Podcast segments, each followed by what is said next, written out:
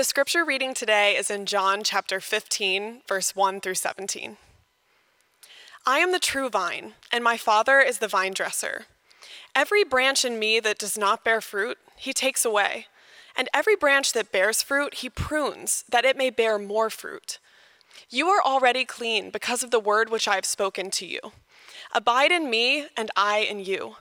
As the branch cannot bear fruit of itself unless it abides in the vine, Neither can you, unless you abide in me. I am the vine, and you are the branches.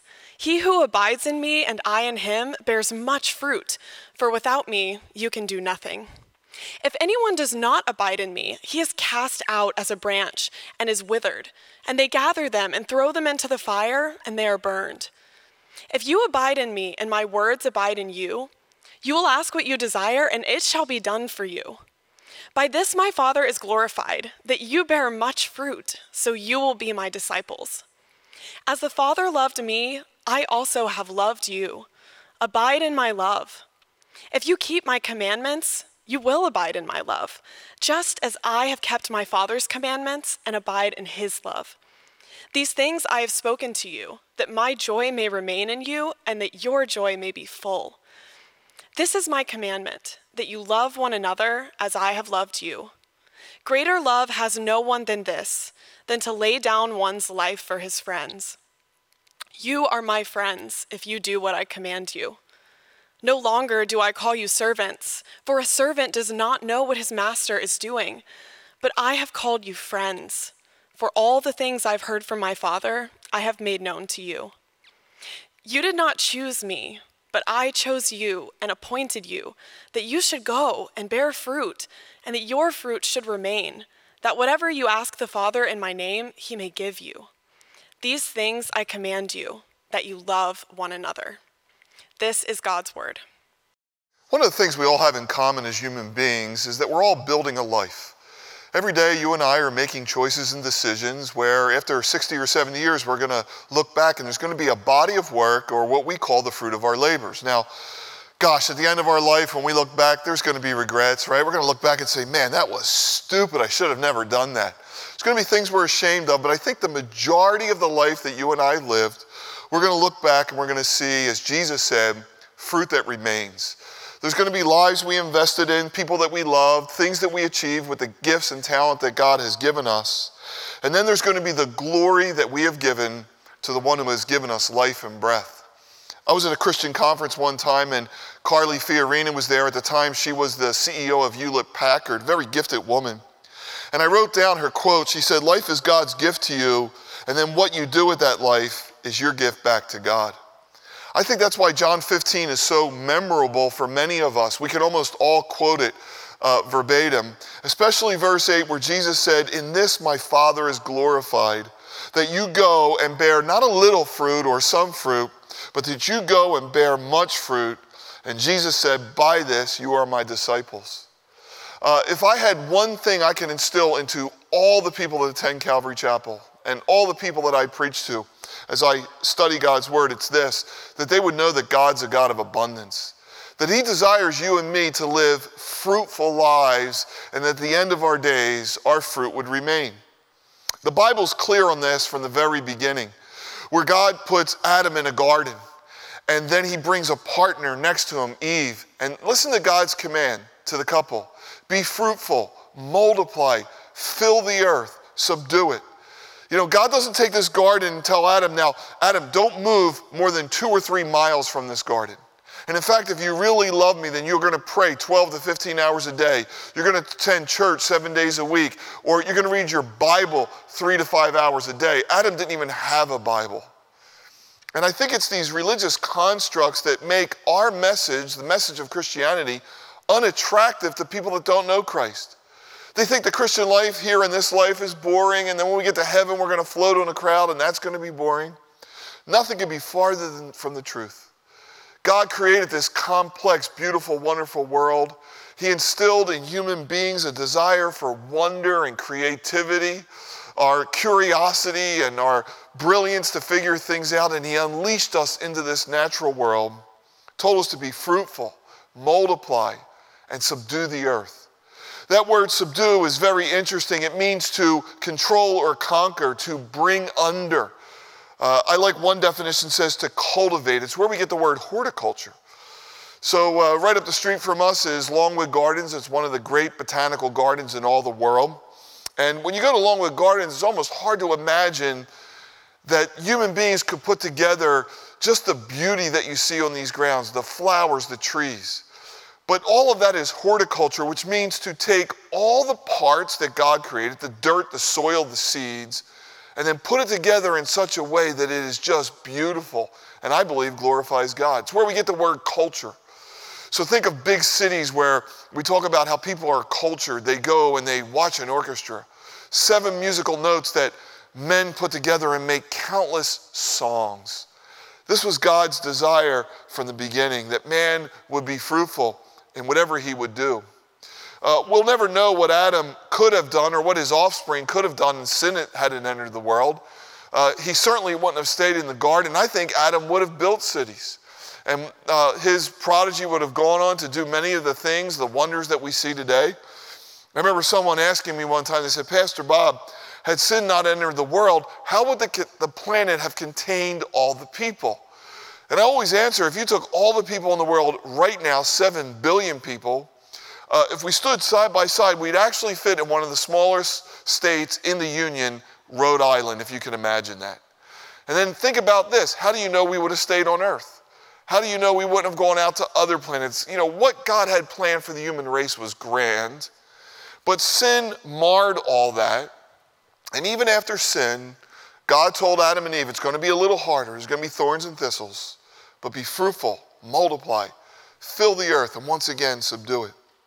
This idea of fruitfulness runs all the way from Genesis to the blessed or happy person in Psalm 1, whose abundance is that they're planted by rivers of living water. And listen to this they bring forth fruit in every single season of life. Not only the spring and the summer of our Christian life, but in the difficult fall and winter seasons, you and I can still bear fruit, and we must bear fruit. Jesus continues this theme in his parables where he talks about talents and soils and growth. And finally, on this last night in an upper room, Thursday night, the night before his crucifixion, he told his disciples that God is glorified, that you must bear fruit, and that without me you can do nothing. Last week I mentioned Ravi Zacharias, how it was unthinkable for me that just this past October I had been with Ravi's team and they were strategizing and planning for a 2020 that's really been upended for most of us. And uh, I had gotten word in January about Ravi's cancer, and Ravi, of his own admission, said it was just a blip on the radar and he'd be back preaching and teaching. And uh, I woke up Tuesday to a text message I couldn't believe. Ravi Zacharias had died at 74 years old. And the only thing I could do that day was sit down and write a tribute to a man who had invested so much into my life. So much that I have learned and I know now is through the ministry of RZIM, and I'm highly indebted. I began to jot down uh, much of the fruit that I know of Ravi's life, the millions that heard him speak, the multimedia platforms that his message are available on, the 75 evangelists that he's raised up and he pays uh, down in Atlanta, the training center in Atlanta, the apologetics forum in England. And then there's all the relationships that he's built over 74 years family, friends, colleagues. Uh, we'll never know all the secret little things Ravi has done and it's because of that he has already heard the words, Well done, thy good and faithful servant. See, it's faithfulness. The Bible says it's required of stewards to be faithful, faithful for what God has given you, whether little or large, right? Most of us will never have the influence of Ravi. But if we're faithful to what God has given us, the talents, and the things that God has given us, we will hear the same words because God has been glorified by Ravi's life and he's glorified, glorified by our lives. I ask myself the question why is God glorified when we bear fruit? And I thought of three reasons. And the first one, every parent would understand, right? So you have this blessing of children. Most of the time, they're a blessing. And uh, there comes a time where they do things where you just stand back and, and I don't like the word proud, but you just stand back and there's, there's something about what they have achieved that just brings pleasure to your soul. So if I mention any one of my kids, if the others ever listen to this, then they'll wonder why I didn't mention them, but I'm going to go for it anyway. But my oldest daughter, Amanda, came to me one day and she said, Dad, I got an email. They want me to speak at the commencement address for Rowan University, university she had attended. And I told her that had to be spam. Uh, it had to be a phishing scheme because Bono and the governor of New Jersey, they usually do those commencements. That's something you do after you've achieved at the end of your life. And we found out that um, she actually was going to give the commencement address. So, right up to the final day, I thought it was like a post address to maybe the English department. So, we all wanted to support her, and we arrived that day, and they picked us up in a golf cart, took us to a fancy lunch. So, I'm thinking, wow, this is a little over the top. Finally, we were escorted to the first row. We're there on the Jumbotron. It wasn't Bono or the governor of New Jersey. My daughter was giving a commencement address at 28 years old. It's one of the most proudest, joyful days of my life to see not only what she had achieved and what she was doing, but the woman she had become. And every parent has a similar story. I think another reason why God is glorified is the P word purpose. See, we've been told a lie in our culture that we climb the ladder of success, we go for the gusto, but we do it kind of like the Marlboro man, if any of you can remember those commercials.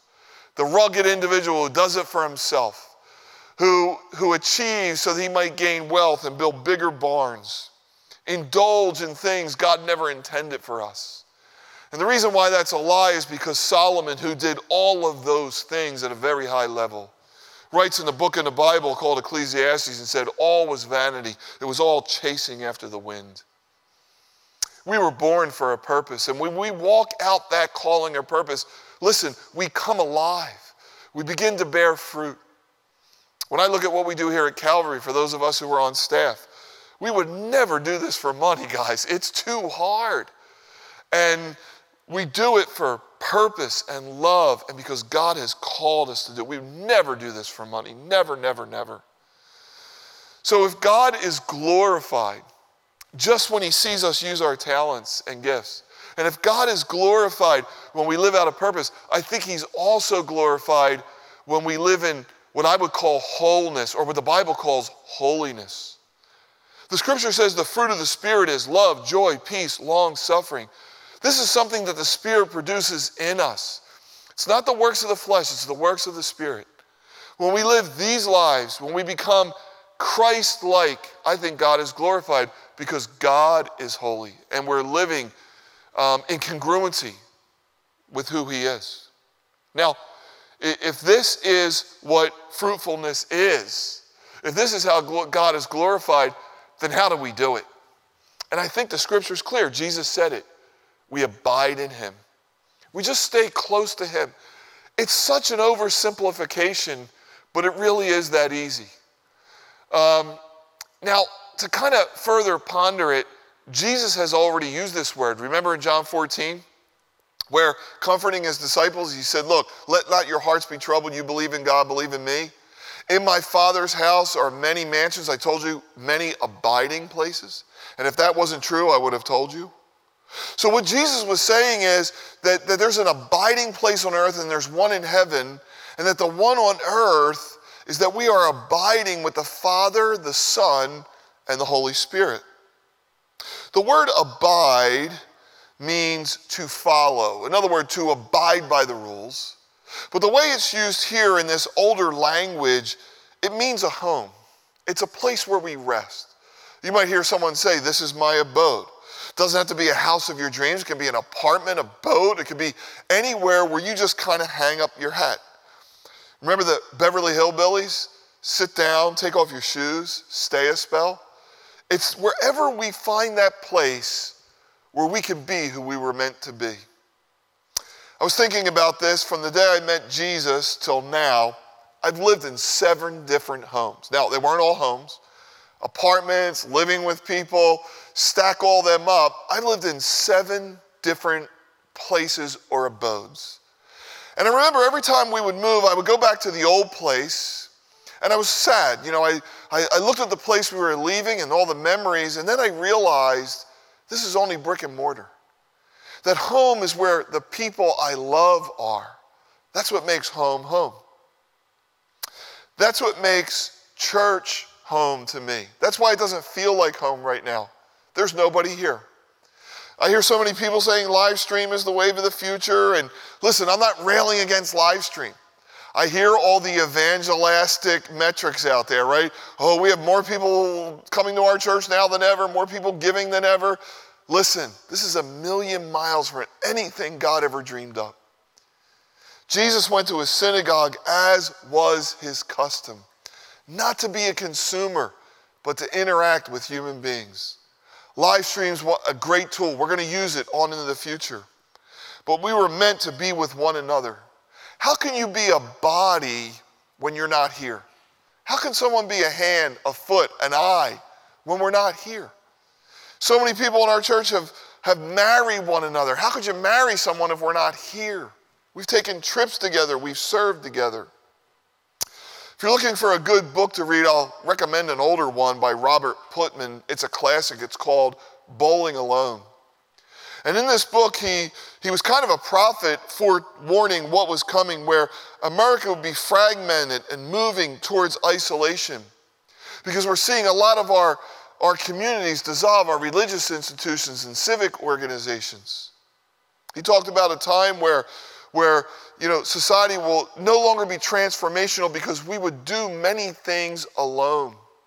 And we've seen that come to pass since his book. A lot of people are arguing, no, social media is the answer to all this, and now we can work at home, and we're hearing things like that, but we're becoming more isolated and more alone. I want to read you what Katherine Hobson said. She was citing a 2017 report where it turns out people who reported spending the most time on social media, more than two hours a day, had twice the odds of perceived social isolation than those who said they only spent about a half hour a day or less on those sites. And people who visit social media platforms most frequently, 58 visits per week or more, had more than three times the odds of perceived social isolation than those who visited fewer than nine times a week. Our culture was already moving towards isolation before the pandemic. The church was already moving towards isolation. So we got to get back to community. We got to get back to being with one another because this is our abode, this is our abiding place. Jesus simply said, Abide in me, and I in you, and great things would happen. You would bear much fruit. Now, there's a little tension we have to solve because, on one hand, Jesus is telling us to abound, to bear fruit. And on the other hand, he's telling us to abide. And human beings aren't great at living in attention. We love to run to extremes. But I'll tell you this show me anyone who's abounding, and I know they abide. Show me anyone that abides, and I know they abound. The Apostle Paul is a classic case study in this. I Spent a lot of time with Paul, I spent a lot of time in the New Testament. If I could pick Paul's life verse, it would be 1 Corinthians 15 58, where he said, Brethren, be steadfast, immovable, always abounding in the work of the Lord, knowing that your labor is not in vain. The things you're doing for God, the fruit's going to remain. So keep at it, keep sowing seeds, go for the gusto. No one could argue that Paul abounded in his ministry.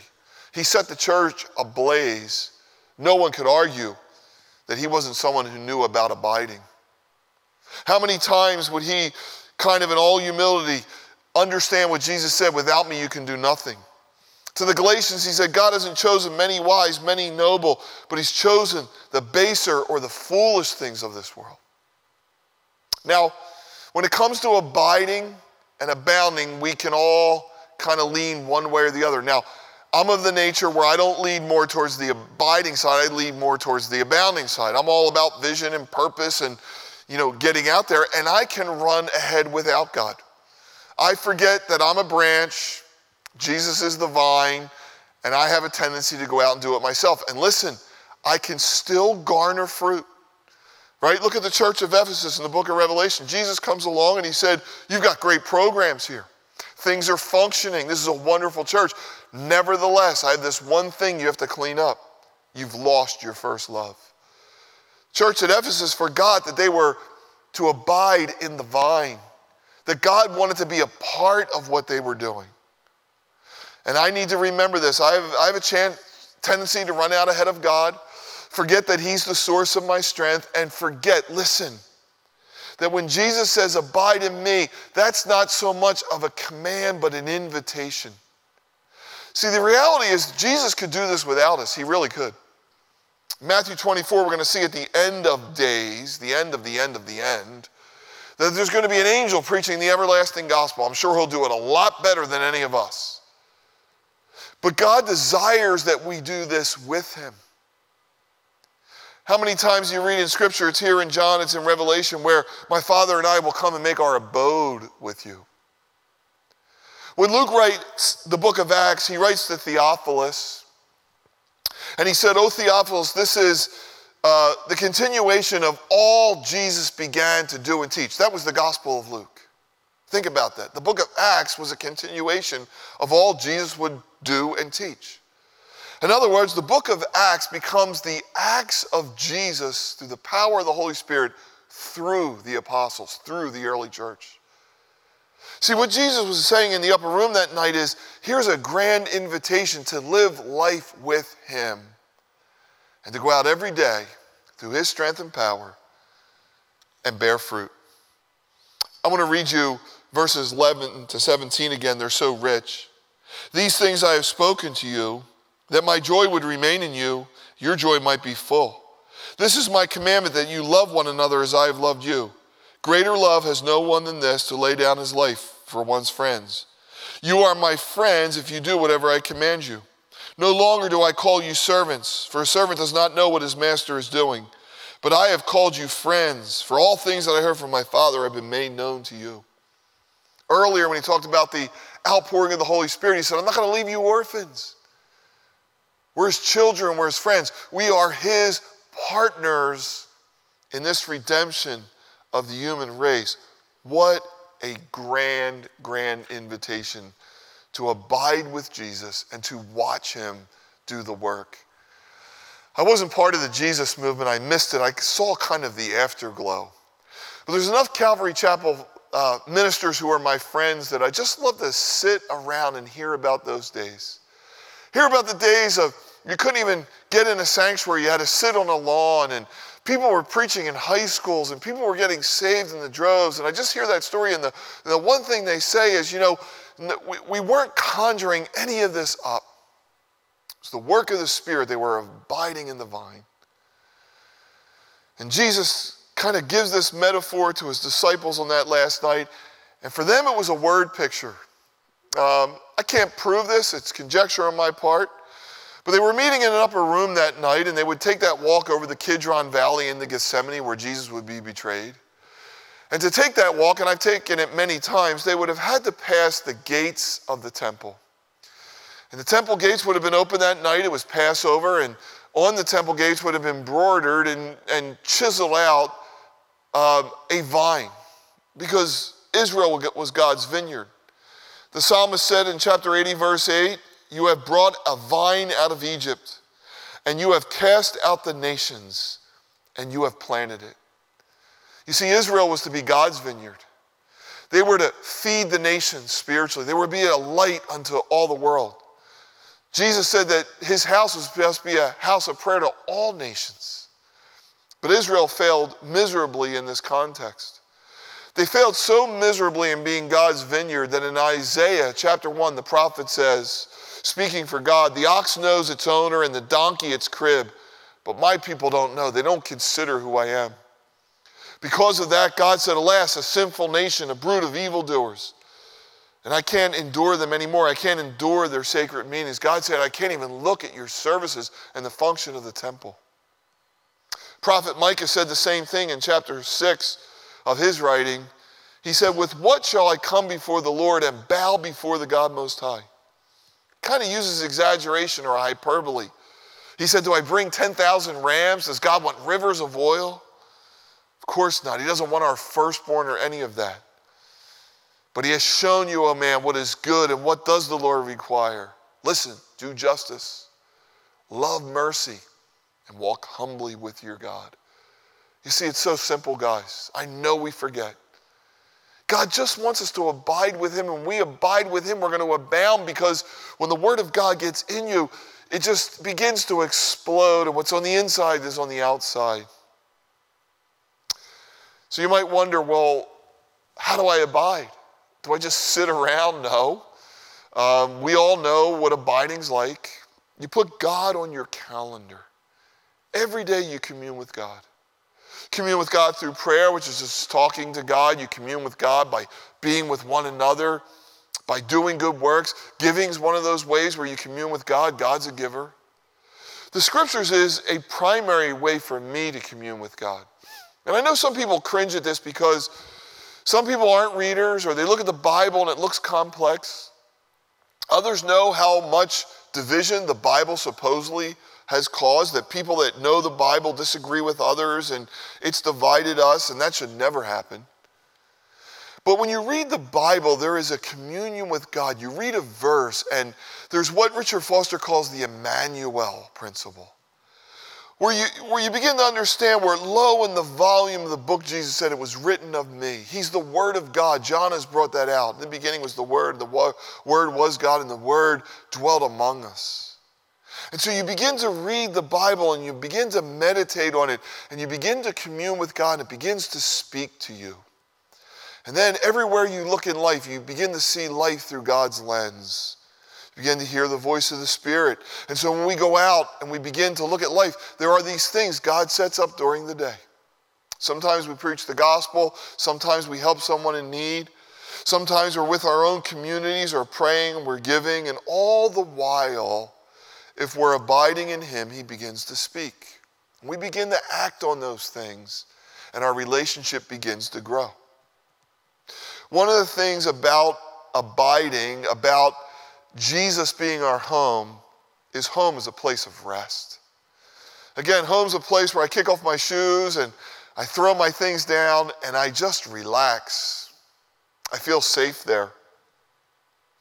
Uh, during this pandemic, it's been quite stressful for many of us. Uh, right now, our church, uh, to put in secular terms what we do, we are in the two worst industries you could be in. Uh, one is kind of event management, you know, us gathering from a secular's view, you know, we are an event driven organization. And the other thing is we're a school. So those are the two hardest hit industries. And uh, because of the two hardest industries, we have to look at employees and finances. And this is an area where I've had rest for the predominance of our existence. Lately, I find myself looking at more financial reports than I want to. But at the end of the day, if I'm abiding in Jesus, I can find rest. I know He's going to take care of this, even if we have to make difficult decisions. He's going to take care of your needs. He's going to take care of, you know, if you own a business or, you know, if you got laid off from your job. He's got this. And we've got to find our rest in Him. Now, there's one thing we haven't talked about, and we have to talk about it. It's in the first three verses. Jesus said, I am the true vine. My Father is the vine dresser. Every branch in me that does not bear fruit, he takes away, and every tr- fruit, every branch that bears fruit, he prunes, that it may bear more fruit. You are already clean because of the word which I've spoken to you. Now, don't mix up the metaphor here.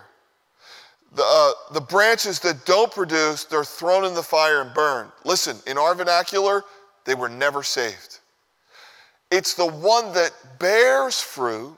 Remember, Jesus said in the parable of the soils 30, 60, and 100 fold. He cuts back, he prunes. Now, no one likes to talk about this. Listen, I'm a gardener. Um, gardening's expensive. A lot of the things you plant die. But the one thing I've always struggled in is pruning, especially roses. I go out and they look so beautiful. And I see the fruit of my labor, and the last thing I ever want to do is prune them. But I know in my mind if I prune them back, they'll get even larger next year. It's the same with God. Uh, sometimes we're not walking the way we should. Sometimes we revert to the old nature and family of origin practices. Uh, we get alienated from the things of God and we get back into addictive behaviors, and God comes and He has to do a little snipping. Sometimes He does a little pruning when things are going well. You think, well, what's this? Well, it's just God saying, I want you to bear more fruit. Sometimes God deals with us and He said, You know, I don't want this to be a part of your life anymore. And you're like, Why, God? It's a part of Sally's life, it's a part of Joe's life. And what God's saying is, I want to take you to higher ground. You're going to have to leave some things behind because I have something greater in store for you that if you'll abide in me, one day you'll see how that works. So God begins to prune. He cuts off some of the dead things, he even cuts off some of the living things. The one thing we know is he's a master gardener. He sees with the end in mind. I love that parable that Jesus tells about an owner who comes to a vineyard and there's a fig tree right in the middle that's not producing figs, and he says, Cut it down. And the vine dresser's there and he says, No, master, give me about a year. I'm going to dig around, I'm going to fertilize. That's grace. And let's see what happens. And we never hear the end of that parable. But I think that vine dresser in the parable is God who is so willing to kind of dig around and fertilize us at the roots that even those things that are dead, they might live once again. God wants us to bear tremendous fruit. And listen, it's never, ever too late. Never too late. Uh, was reading about Michelangelo. I've been to Rome. I've seen the Sistine Chapel. I've been to Florence and seen the beautiful sculpture of David, the Pietà, the Sistine Chapel, the painting of the Judgment is my favorite. But I was reading about Michelangelo and I was stunned. At the age of 71, he was commissioned in 1547 by Pope Paul III to build St. Peter's Basilica. Now, the average age of a Renaissance man was 45 years old. Michelangelo lives to 71. He's already painted the Sistine Chapel and all the things I mentioned, and he's commissioned to build St. Peter's Basilica. Now, they had for 40 years built it, but it was in ruins. And his answer to the Pope was, I'm not an architect, to which the Pope said, You weren't an artist either, and look what you did with the Sistine Chapel. 50 years after completing the Sistine Chapel, he begins St. Peter's Basilica. I've been there. It is still studied in architectural classes today. The things that he built, the scaffolding and the ramps and the flying beams and structures, is one of the wonders of the world. Before the pandemic, 22,000 people lined up every single day to see the work of Michelangelo, who built fruit and it's remained. It's never too late, guys. Most of us will never build the Sistine Chapel. We'll never sculpt out a Pietà. But as we're living and breathing, we have a chance to go and bear much fruit. I look back on my life as a Christian and I'm just overwhelmed the influence God has given me. The critical choices I had to make, the things I had to leave behind, the pruning that, that I endured. But I look around even in this season and I think, God, you are amazing. God, you had Calvary Chapel, Delaware County in your mind when I didn't even know who you were, and you've allowed me to walk this out. And so many of you have walked out dreams and put your skills to work. God can be trusted. He's the vine dresser. All we have to do is stay plugged to the source.